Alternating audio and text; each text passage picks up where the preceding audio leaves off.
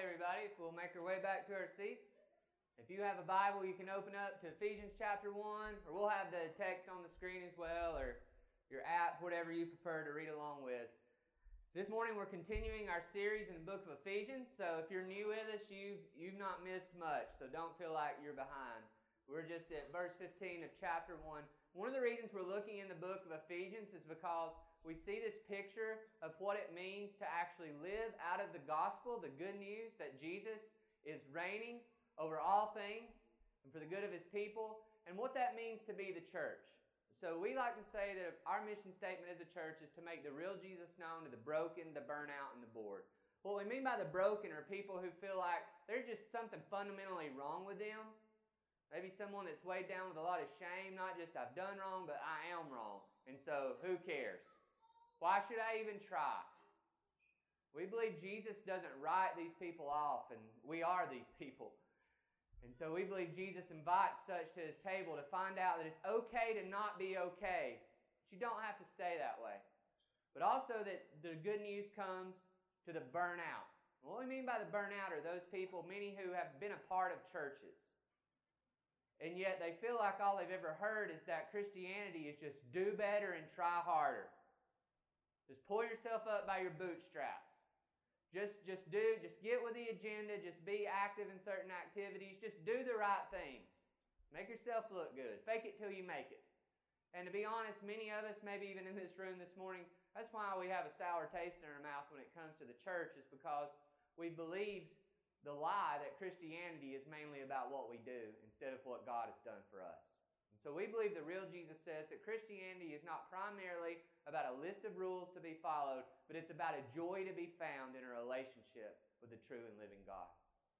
But also, we want to see the real Jesus made known to the bored. Now, what do we mean by that? The bored are the people who think, well, is all Jesus here to do is to change my Sundays and then maybe my one day? Is it just Jesus kind of as a ticket to heaven and now the rest of my life I've just kind of got to clock in and clock out and live this meaningless everyday existence? Now, we believe Jesus comes to tell us the good news is He's not just come to change your Sundays, but your everyday. Because He reigns over all things, He is with you. And that our identity as the church is not primarily a location or an event or something we put on a schedule, but it's who we are together in Christ. And the book of Ephesians ties these things together so well. And so we're going to continue this morning. Ephesians chapter 1, verses 15 through 23. Through the Spirit, Paul writes, For this reason, because I have heard of your faith in the Lord Jesus and your love toward all the saints, I do not cease to give thanks for you, remembering you in my prayers, that the God of our Lord Jesus Christ, the Father of glory, may give you the spirit of wisdom and of revelation and the knowledge of Him, having the eyes of your heart enlightened, that you may know what is the hope to which He has called you what are the riches of his glorious inheritance in the saints? And what is the immeasurable greatness of his power toward us who believe, according to the working of his great might? That he worked in Christ when he raised him from the dead and seated him at his right hand in the heavenly places, far above all rule and authority and power and dominion, and above every name that is named not only in this age, but also in the one to come. And he put all things under his feet and gave him his head over all things to the church, which is his body, the fullness of him who fills all in all. Father, we ask you now to open our eyes to do what we've read, enlighten our hearts, Holy Spirit, so that we might know you more deeply today. We pray, God, that you would convict us where we need to be convicted and comfort us where we need to be comforted and challenge us all to pursue a, a deeper vision of Jesus exalted and reigning for the good of his people. We ask this in his name. Amen. If you've ever seen a house being built or a large construction taking place in a city, you, you'll notice that the beginning of it can look really slow. So we think out loud here sometimes. So why does the beginning part of a construction sometimes look slow or even if nothing is happening? What's going on in that beginning process? A foundation is being laid. All right, and if a foundation is being laid, what direction normally does the building have to go first? Down. Right? This is very important, right? If a building is going to be, let's say, a healthy building, if it's going to be a strong building, if it's going to be a building that stands, is the higher it's going to go up, the deeper the foundation has to go down. The stronger that it's going to be able to stand, the deeper the foundation has to be rooted. And this is why many Christians and many churches don't stand. Why we fall is because we, we're all about building up. We're all about building out. We're all about what can be seen, and so often we rush to that without realizing that the strength for us to stand is only going to be in connection to the depth of our hearts. When it comes to following Jesus, we often settle for the surface and the shallow instead of the depths of what He wants to be for us and who He is for us together. So, why do you think we do that? Why, why, as followers of Jesus, or why, as churches, do you think we sort of go for the quick, go for the surface, and go for the shallow so easily?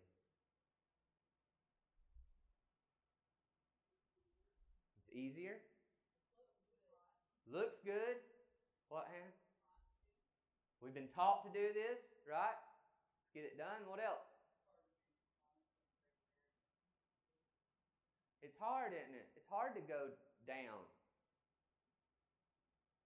That's why it's slow, slower sometimes, right? You might see in a city a large skyscraper going up or a house, and it's like, man, are they ever going to build this thing? It's hard to dig and go down. What else?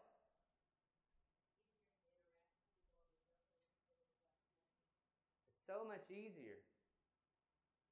Created cultures, haven't we, in churches where we just say, let's all just agree to keep it right here. A couple other things is because we live in a culture of speed. Right? We want to see things happen. We want to see things happen fast. And we really don't give ourselves or others much of a window to prove themselves. It's like, I need results, right? We need SMART goals. SMART goals aren't bad, right? Specific, measurable, attainable, relevant time sensitive. Those are good and those can be helpful. Right? But sometimes it's like, hey, I don't care. Just get it done. It's in our own hearts, it's in our families, it's, it's in our culture. This, if you don't realize it, this is the air that you breathe, is a culture of speed. That's why we're all holding these things in our hands, right? That I hold in mine every day, right? It's, I can, it can make things happen fast. I can have a thousand relationships at this level and maybe none at a level of depth. It's also a lot easier just to ignore people. It's also a lot easier to ignore what's going on in my own heart than to actually do the work. That takes a lot of time and it's really messy. But the good news for us today, and we'll see this more as we go, that we all stand on, because we're all just kind of admitting that. Or if you're not admitting that, then maybe you should, that you're, you're in this culture of speed. We're addicted to just getting stuff done. It's the good news is God is not here to condemn us because of that. He's here because He's a good Father who loves us. And just to share the gospel with you right here at the beginning is that He sent His Son Jesus, who actually didn't live addicted to the surface and the shallow and the speed of life. Jesus was so eternally secure and eternally deep that he could just walk from town to town. That he could get away and spend time with the Father, even when there were many other important things that needed to be done. He could lose followers. Ultimately, he could be crucified upon a cross because he wouldn't play the game of appearance. This is good news for us because that's not something Jesus has just done out there. It's something he's done for us in here. But for us to stand as a church, we must go deeper in the gospel. We've got to own that. If we say disciples are those who follow Jesus, as those who submit all of our lives to the lordship of Jesus, as those who worship Jesus or being changed by Jesus, and helping others grow and be changed by Jesus, then we need to follow His way. And all of the scripture points to His way. And so in Ephesians here, we see at least three ways that we can go deeper in the way of Christ so that we stand as His people. And the first way that we go deeper is we go deeper in our expression of love for one another. Notice Paul expressing his love for the church here. And why does he do this? He says, For this reason, because I have heard of your faith in the Lord Jesus and your love toward all the saints. Now, what are some things that typically get bragged on in the Christian world? What are the things that maybe on surface level, let's say, we can get excited about? Numbers, baptisms, programs, activities, bigger buildings. Jackson? Swimming pools. I like swimming pools. Thank you, Jackson. Yeah, on this fourth week, we all the other weeks our children are in a class, but they're in here with us, so participate with us, students. Yeah, none of those things are bad in and of themselves.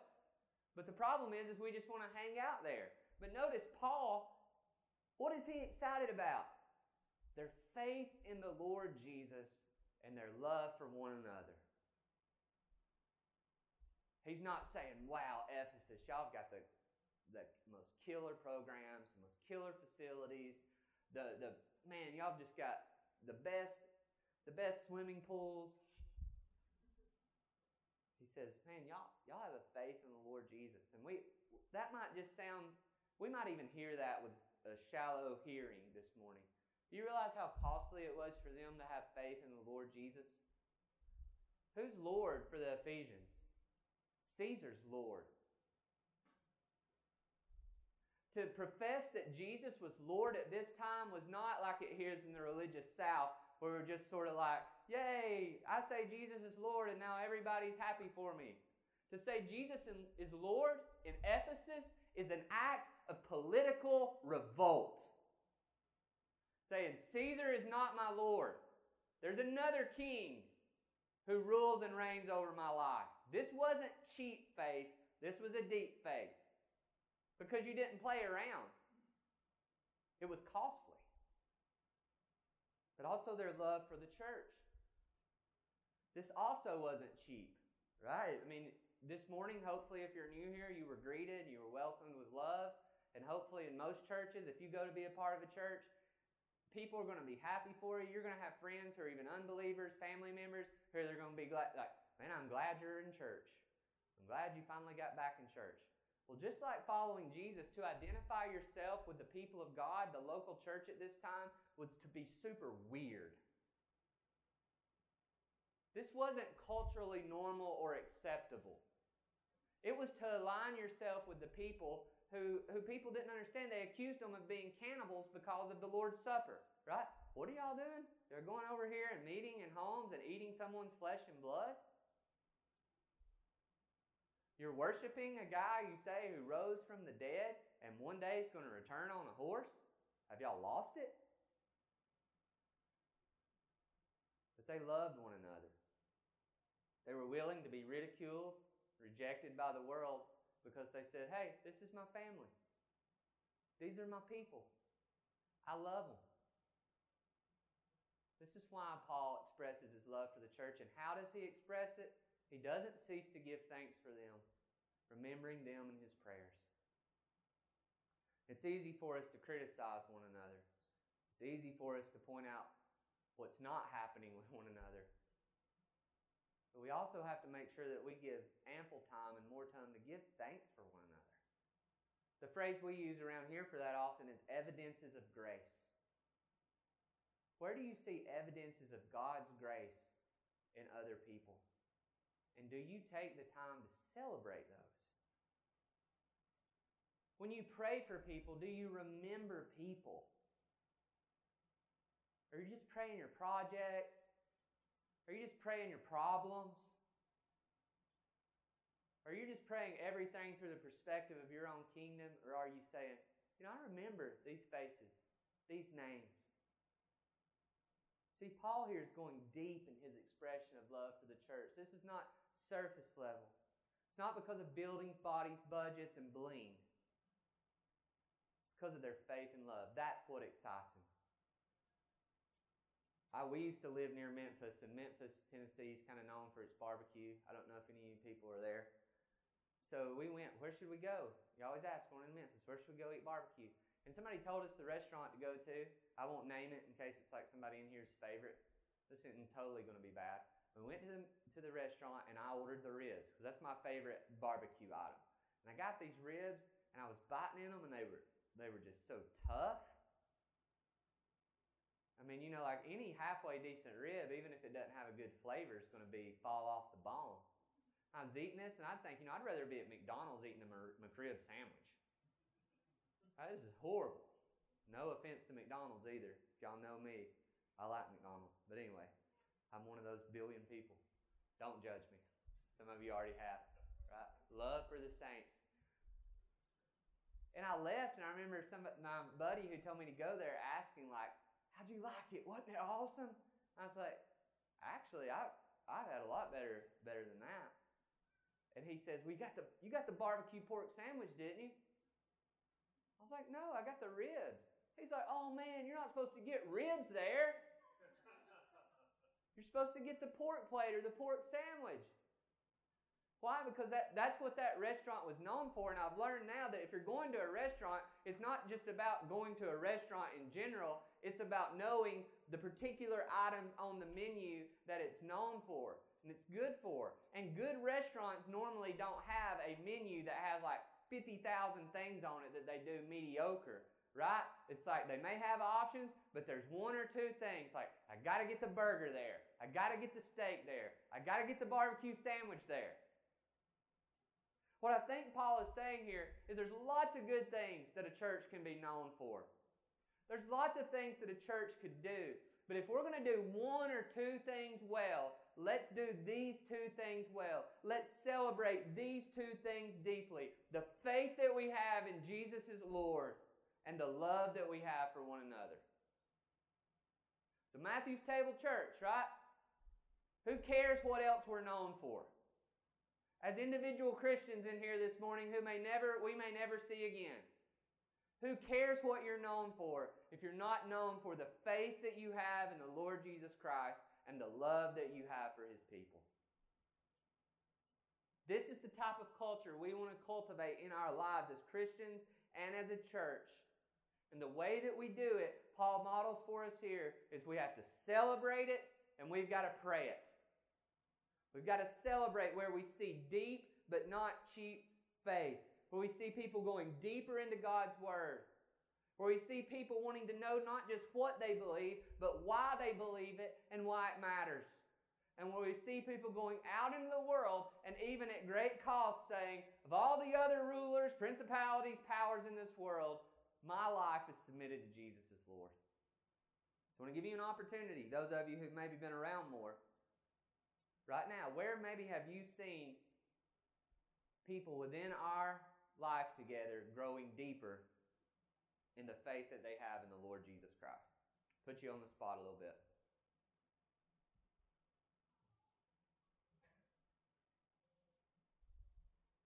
I've got some, but I want, I want to embrace the uncomfortable silence.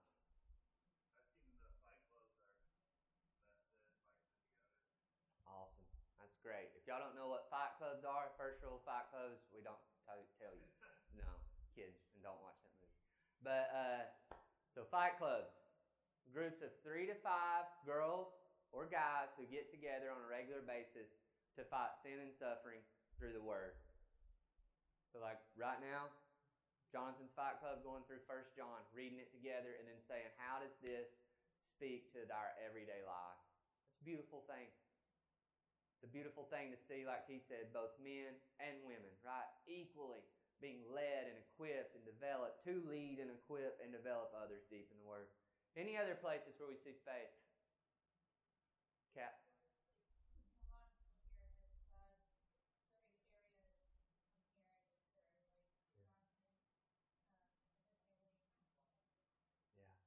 Takes a lot of faith, doesn't it, to say, I want to reorient my life to where I believe that I can live out following Jesus as Lord. Well, where do we see love? Because he's celebrating love here as well. Again, not, Not cheap love, but deep love.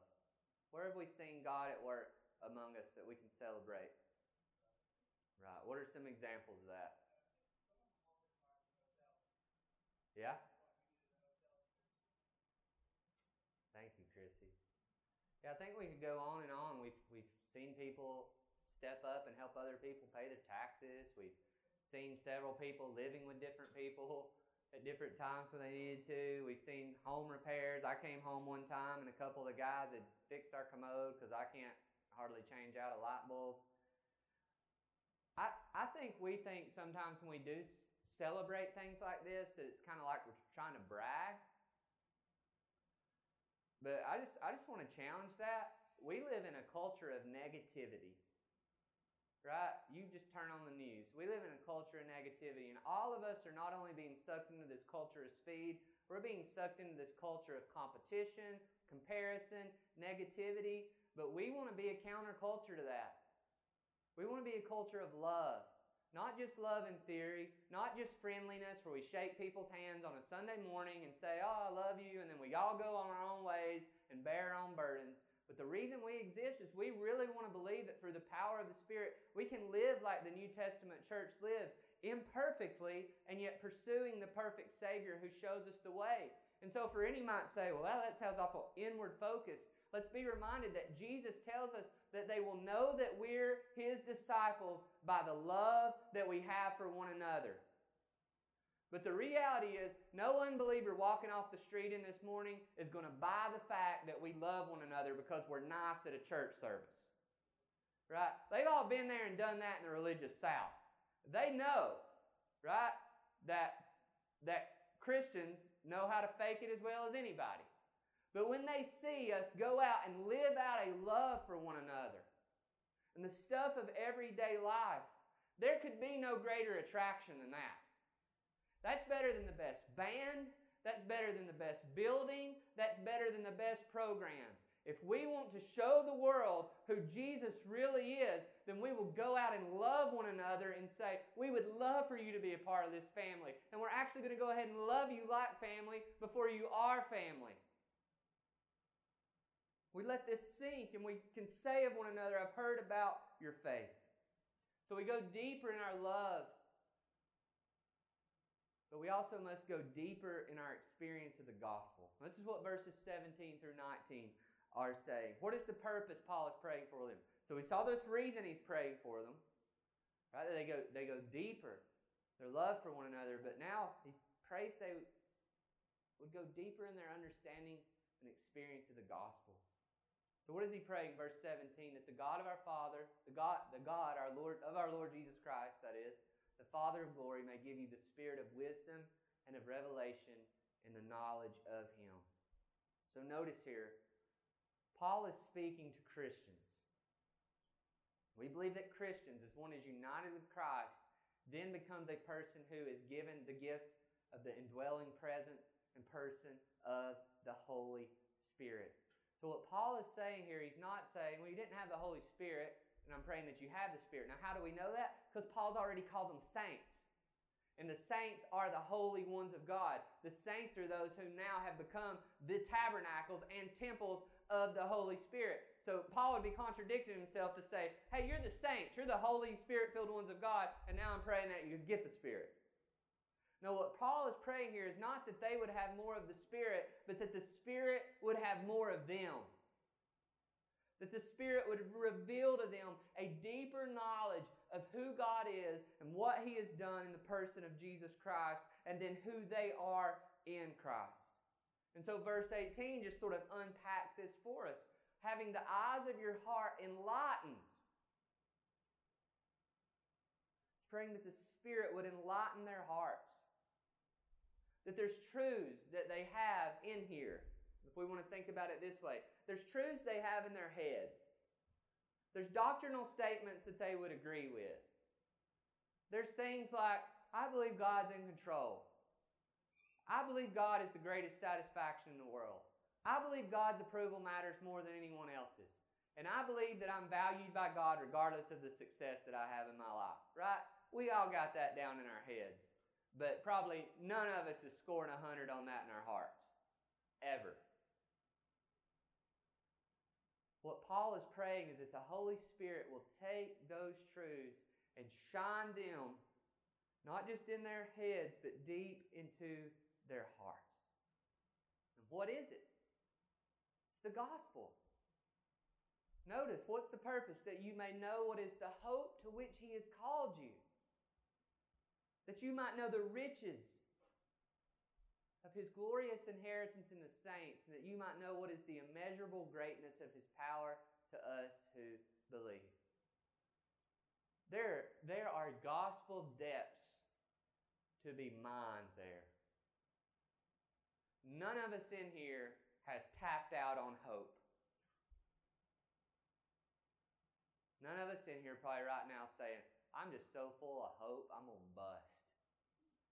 I need less hope. No, we need the Holy Spirit to, to drive hope deep in us. None of us probably are in here right now saying, you know what? I'm just so wealthy.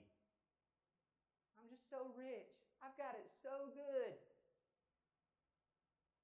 I mean, yeah, my bank account might be a little low, but I've got a glorious inheritance in the saints.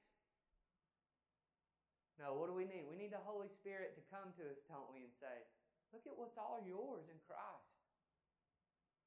None of us in here are probably feeling overly powerful. Like, man, I just got life on lockdown. You know, it's my world. Everybody else is just living in it. It is under control. If you do feel that way, then there's other issues at work. What Paul is praying is that the Spirit would show you the access to the power of Christ that you have within you. This is amazing.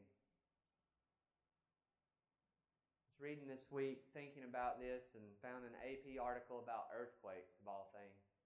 It was talking about how shallow earthquakes actually cause more damage than deeper earthquakes. It was really interesting stuff in earthquake knowledge.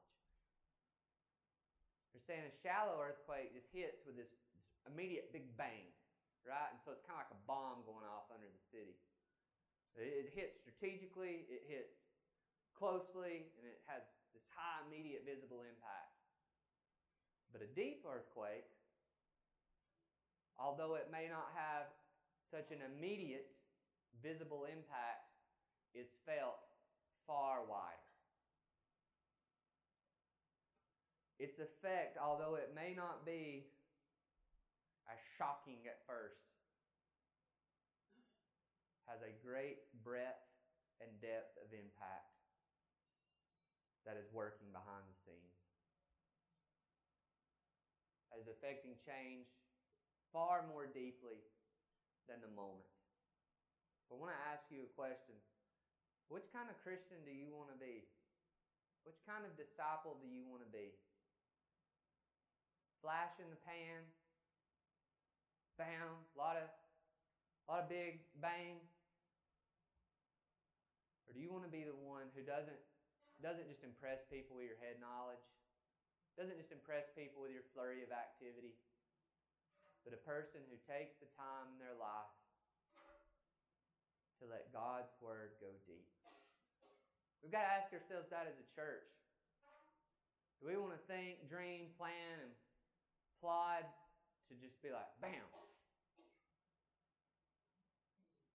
Or do we want deep impact that doesn't settle for surface, shallow, seasonal acts, but deep, rooted gospel change? So you've got to ask yourself are you content with just content? Are you content to just have content? Paul's not.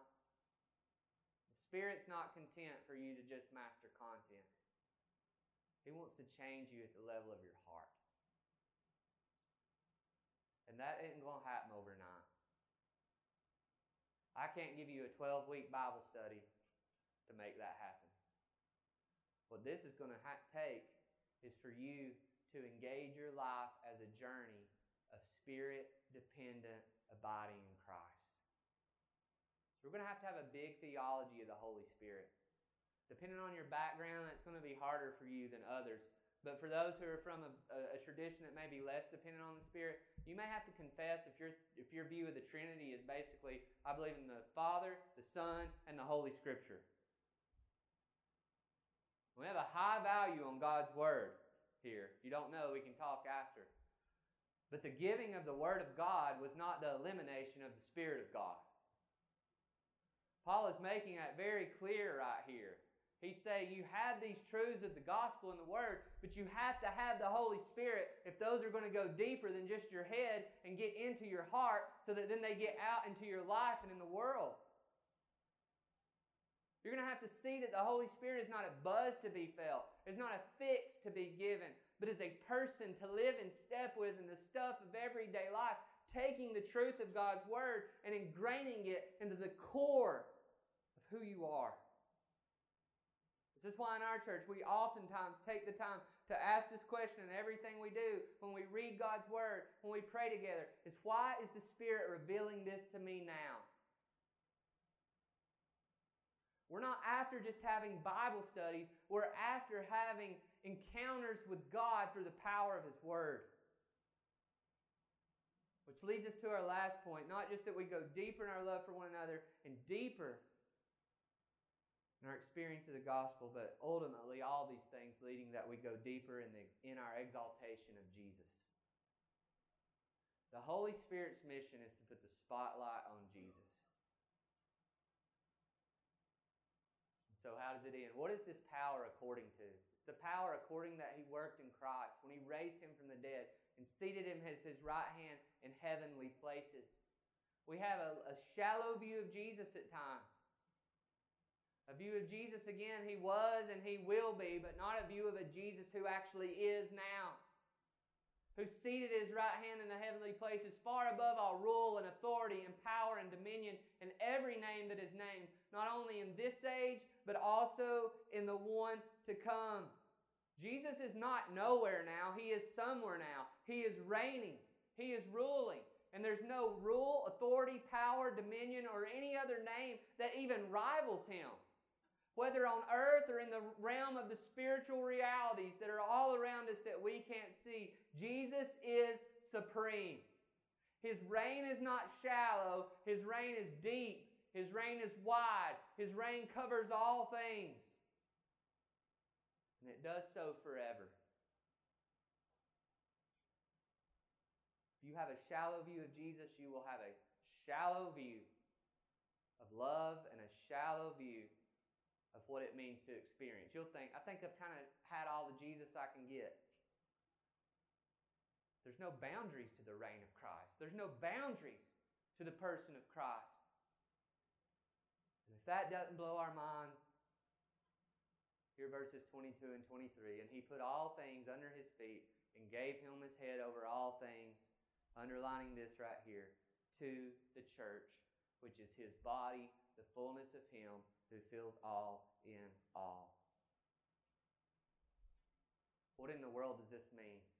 It's that the, ex, the ex, exaltation of Jesus, his greatness, his glory, his supreme reign over all things is for the church. And we have to say this because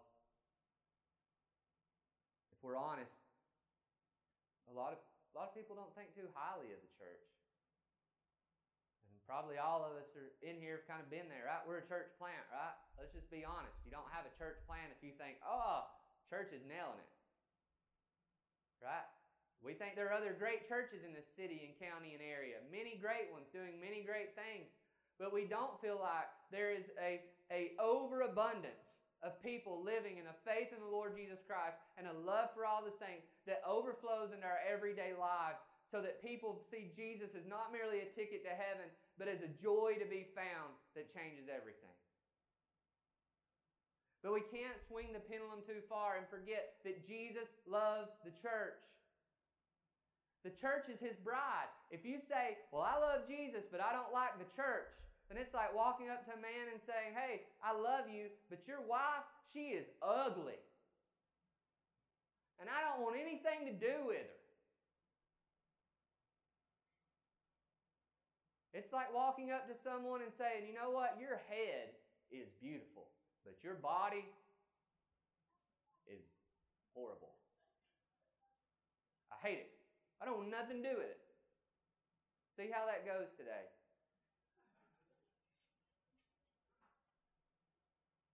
But we live in a culture, and I'm not, where we've actually, at times as the church, given people good reason to live in such a contradiction.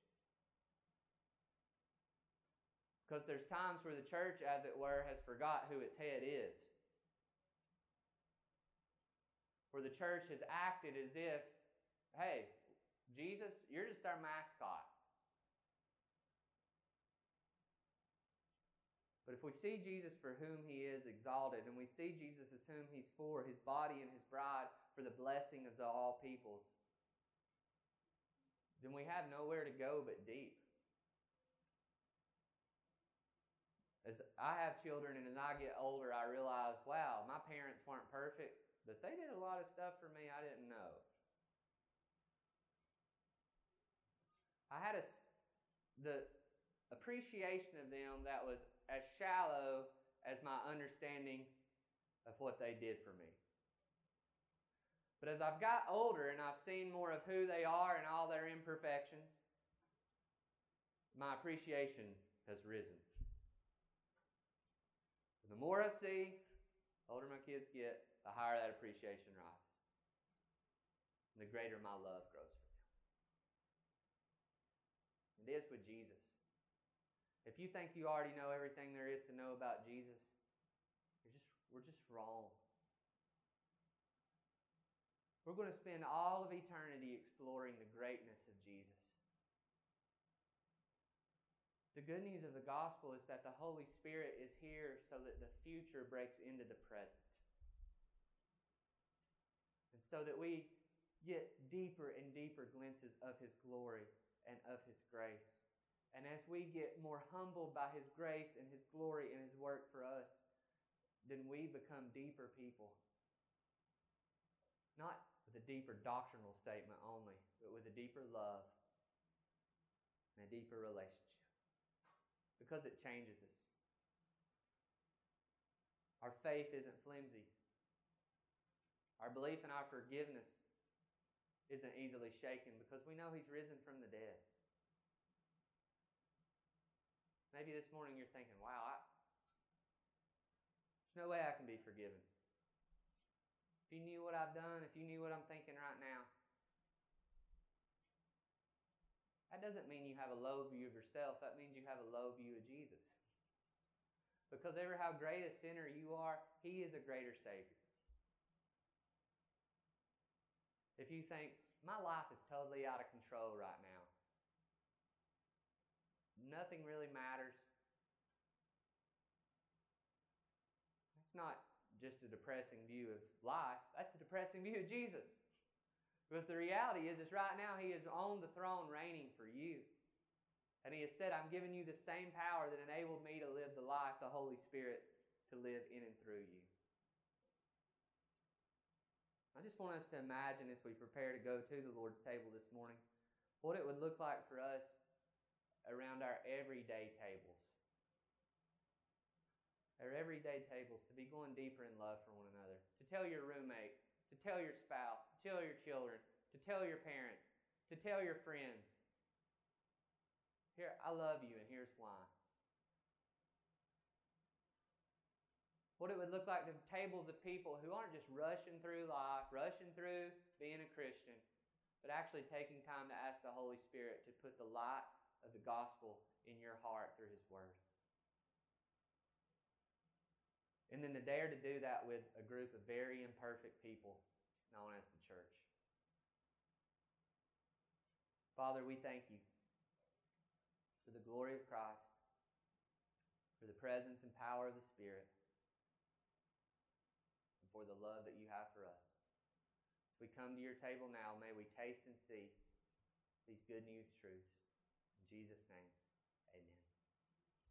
Well, each week as we gather, we come to the Lord's table not as a empty religious ritual, but as a response to the gospel that Jesus commanded us to do for our good and for our joy, so that the word would not merely be heard, but that we would taste, that we would touch the fact that it is finished. So that we would know that we only love God and one another because He first loved us. And if you're a follower of Jesus, we invite you to partake of the Lord's Supper with us we come around the tables. But if you're not, we invite you to come and stand with us so you can hear us share together the love of Christ. And ultimately, we invite you to come to Jesus. If you would like to talk more about that, I'll be available afterwards. So, what we normally do is we divide kind of down the center. So, if you're on this side, you can come stand around this table. If you're on this side, you can come stand around this table. Wait just a second because we want to we want to ask a couple questions. If you're new with us, don't feel any pressure to say anything, but know you're welcome to. Is where may you need to repent and believe, and you want to share that in boldness because you're holding in your hand the guarantee of your forgiveness. Where may you need to ask for healing or help? Where might you need to say, I, I need I need healing in my body, in my soul, in my mind. Maybe you need to share what good news sounds like for you or maybe there's someone in your group who right now you need to just go ahead and encourage. Or maybe you need to pull away to the side and have a conversation with. Whatever it is, we're going to take a moment here now and ask God's Spirit that He would show us so that we might come to the table and rest in Christ. Father, now open our eyes and lighten the eyes of our heart to your word as we come to your table.